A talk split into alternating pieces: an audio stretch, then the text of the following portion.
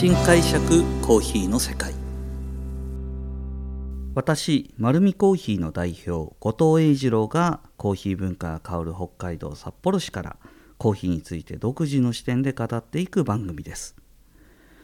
さあ今回は前回に引き続き、えー、私の大好きな生産地コスタリカ編のパート2でございます。前回は、えー、コスタリカってどんな国っていうのとそこに関わる、えーと、インポーターのお話を少しさせていただきました。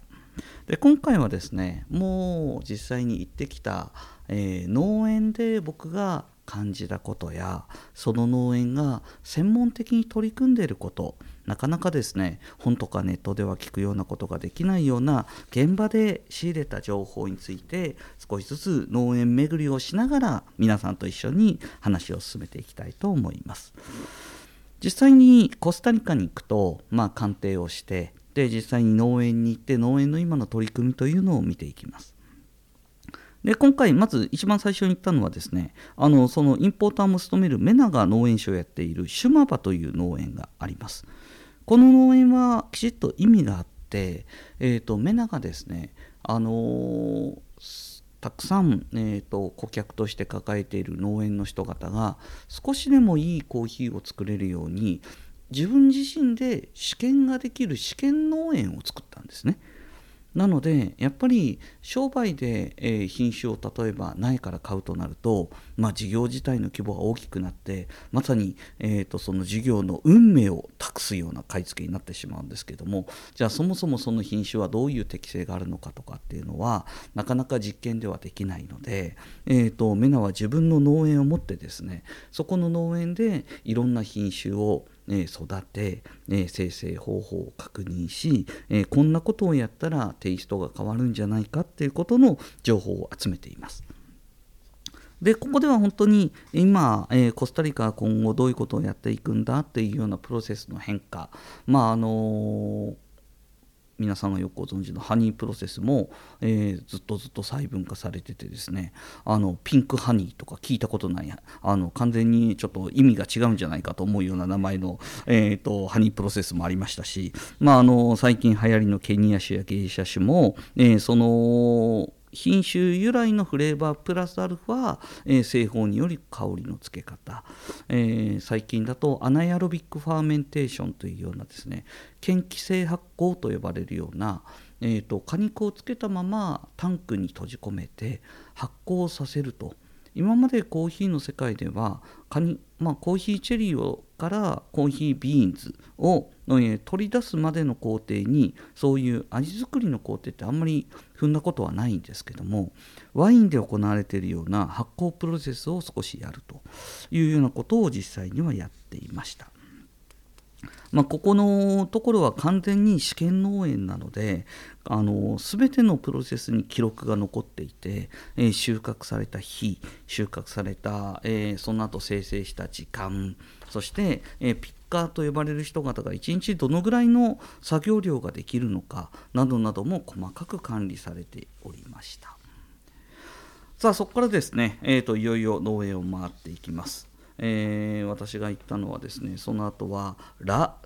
ラデラ農園という農園ですね。ここの農園は、えー、標高高くてですね 1700m から 1800m の間で、えーと、農園がありました。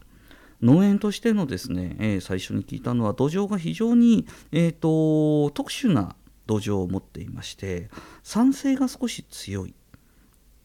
まあ、酸性が強いことによって何が問題かというと菌によるダメージを受けやすい土壌だということなんですが、えー、ただし、えー、標高が高いことからくる、えー、風味豊かな手のワールもあって、えーと条件が整うと甘みも非常に良くなるいうようなことで、えー、聞いてきました。そしてここでですね僕、まあ、あの農園主からいろんな説明聞いて初めて聞いたんですけども、えーと、液体肥料でマルチミネラルというものをここは使ってるんです。って。ああどういうもんなんだ？有機栽培とかに関係しないんだろうかと。いろいろ問題をも、えー、聞いてみたんですけどそういうものではなくて本当にあの天然のものを使ってやるんですけどもそこで何ができるのかというと僕初めて聞いたんですよね、えー、コーヒーの木ってそもそも皆さんご存知だと思うんですけども一度実をつけたところには絶対にもう実をつけないというふうに僕は学んでいましたしどこの国でもそう聞いていました。ただここの農園が取り組んできたこのマルチミネラルという肥料は、ね、それを与えるとですね一度実をつけたところにまた開花をし種をつけることができるえなんでですかっていうことだったんですけどもそこのミネラルに含まれている中で重要なのは亜鉛という成分らしいんですね。でこの亜鉛が、えー、開花に必要な量を、えー、バランスよく、えー、土に、えーと、吸収させることによって、えー、開花させることができると。まあ、実際には、えーと、開花の時期には亜鉛。そして、えーと果実を熟すためにはカリウム。でカリウムと窒素を、えーと、幹に構成させることによってミネラルバランスを整えてコーヒーの木が元気になるそんな詳しいところまでコスタリカやってるんだというところを感じたのがここの農園での情報でした。でここからですね少し、えーとまあ、山をまあ、小高い丘のセントラルバレーやウエストバレーを越えて今度はですね、えーと、モンテコペイという農園えー、ここも標高 1800m から 2000m の、えー、とこなんですが今度はですね、えーとまあ、タラストタと呼ばれるような標高の高いエリアに移っています。でここの農園はですね実はすごい農園なんですよ。あの実はえー、日本人で初めて世界チャンピオンになった人、まあ、この前の回でもちょっと話しましたが、えー、丸山コーヒーに所属していた井崎さんが世界一になった時のそのコーヒーの原料を提供した農園です。はい、ここがですねまあ本当にえっ、ー、と私も興味があって行ってみたかったんですけど行ってみたらですねまあ本当に崖でしたね。あのなんかここでどうやって畑やるんだろうっていうぐらい急勾配が非常に多い場所。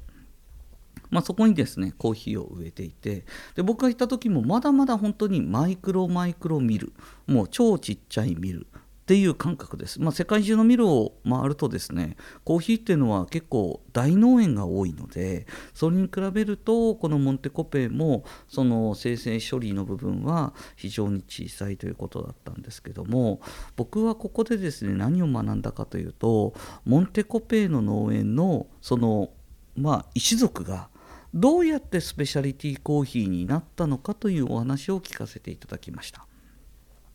実は2000年以前スペシャリティコーヒーやこのマイクロミルみたいな概念がなかった頃このモンテコペイを運営していたそのお父さんはですねまあ、あの息子たちにこの農園をこのままコーヒー産業に関わらせておくことはプラスなんだろうかとやっぱりこんなに辛い仕事をずっと引き継がせるのではなくて子どもたちには別の仕事をさせた方がいいんじゃないかと考えていたそうです。実際にコーヒーを、育てていくのに将来的にはもう全然行き先に不安を感じていて、何かを変えなくてはと。で息子たちには勉強させるために実は、えーと、アメリカの学校に行かせたり大学に行かしたりとかですねそんな感じで、えーとコーヒー産業から離れることも考えていました。でそんな中ですねもう実際に本当にコーヒーの、え、産業を続けていくことは難しくて、えーと、ピッカーへの支払いのために銀行に行くんですけども全く理解されなくてお金も貸してくれないと。でそんな中えーとこのコスタリカがマイクロミルあの自分たちで処理をして品質コントロールをしてスペシャリティコーヒーにコーヒーを売り込んでいくと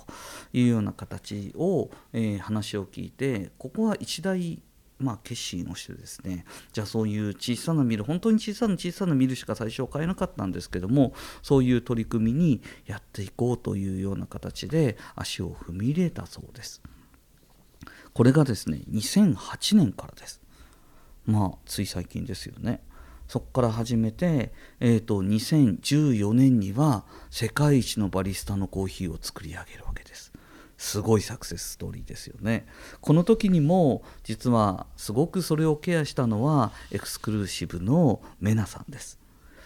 このメナさんが、えーと、ここの土壌が持つ素晴らしいコーヒーをしっかりとプロモーションしてくれて、えーと、コーヒーが少しずつ軌道に乗ってくらしいんですが最初の頃はですね全く、えー、自信がなかった。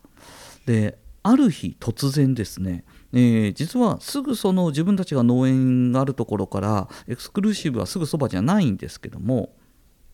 えー、家族がエクスクルーシブに呼び出されて、えーと、エクスクルーシブ社に行きました。そしたらですねその入り口で拍手で迎えられたそうなんですよ。でなぜかというと素晴らしい品質を作った農園のご家族なので私たちはあなた方に感謝を伝えたいと。で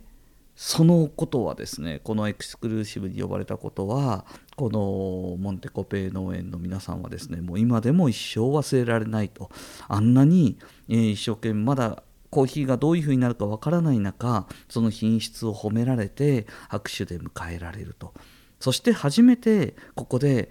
前に進んでいいんだと確信できたそうです。で生産量もですね今もまだ多いわけではないんですがさまざまな製法をエリアごとに分けながら今はその息子エンリケさんが品質コントロールとトレーサビリティに興味があるというような形で、まあ、あの大学に通い産業エンジニアリングの技術も学びながら今後の発展に多分寄与していくんだろうなというふうなことをひしひしと感じました。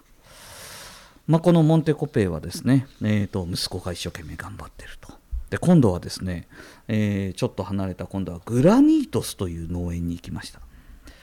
ここのグラニートス農園ではですね美人姉妹がものすごい頑張ってるんですよ。えー、私たちが行くとですね民族衣装に身をまといそして私たちが知りたいであろう情報を毎回手作りでいろんなことを工夫してくれるんです。前行った時には伝統的なネルドリップの器具を使ってコスタリカのコーヒーを入れてもてなしてくれました。その翌年に行った時には今コスタリカで取り組まれているさまざまなプロセス。イエローハニーからホワイトハニーレッドハニーからナチュラル。そしてブラックハニーという製法が、えー、実際に処理が終わった段階でどういう見た目の違いがあるのかをちゃんとテーブルの上に区分けして置いといてくれたんですよ。僕たち実はそこで初めてそういう違いがあるんだっていうことが分かったんです勉強させてもらったんですね。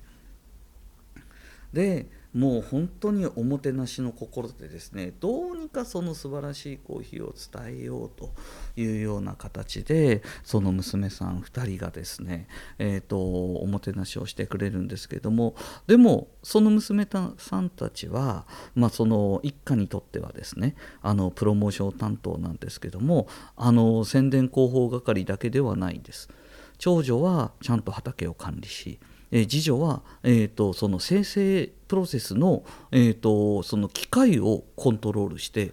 ちゃんと、えー、作業服着てそのもてなし以外の時間は働いてるんですよ。それは素晴らしいなとだから僕たちが少し、えーと、説明を聞く時はもてなす時には衣装を着てくれますけどもその他の時間はちゃんと農園主と同等の働きをしてるっていうのはああこれはやっぱり素晴らしいなというふうに思いました。で今おはご紹介した農園以外にもたくさんの農園を回るんです。たくさんの農園を回るんですが、えーと、この農園の若い世代の人方が今後コスタリカも発展するなと思うのは僕たちが鑑定する場で、えーと、1日がかりでホテル貸し切ってですね、あのー、鑑定をするんですけどもその時にボランティアとして自分の農園から2時間も3時間も遠いところからわざわざ自分たちが出したコーヒーが私たちコーヒーに十数人のの日本のロースターがどういう評価をするのを間近で見たくてお手伝いに来るんですよ。で僕たちがどういうコメントを出したっていうのをもうすごく食い入るように自分たちが作ったコーヒーに対してどういう評価が下されるのか。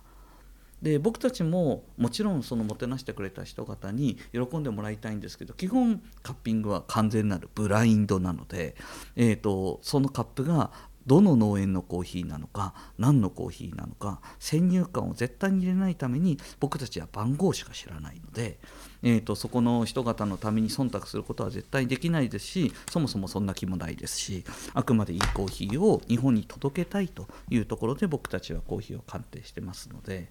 でもですねその人方が作る農園のコーヒーは、えー、何の情報がなくてもやっぱり美味しいですね。うんだから僕がスコアシートをつけてもやっぱり高い点数をつけてあのコーヒーが欲しいと。で、えー、オファーしてからその名前が分かってみたらああグラニートスなんだ。モンテコペイなんだ、うん、そして、えー、メナノ農園のコーヒーも、えーと、試験のものですけども少量ずつ出てくると素晴らしいコーヒーが出てくるというようなことを体験させていただきました。はい。というのがですね、えーと、私が大好きなコスタリカ。これからも生き続けようと思います、えー、来年も再来年もきっと素晴らしいコーヒーを用意して私たちを待っててくれると思いますので、えー、そしたらまたですねそこで得た情報をお話しする機会があればなというふうに思っております。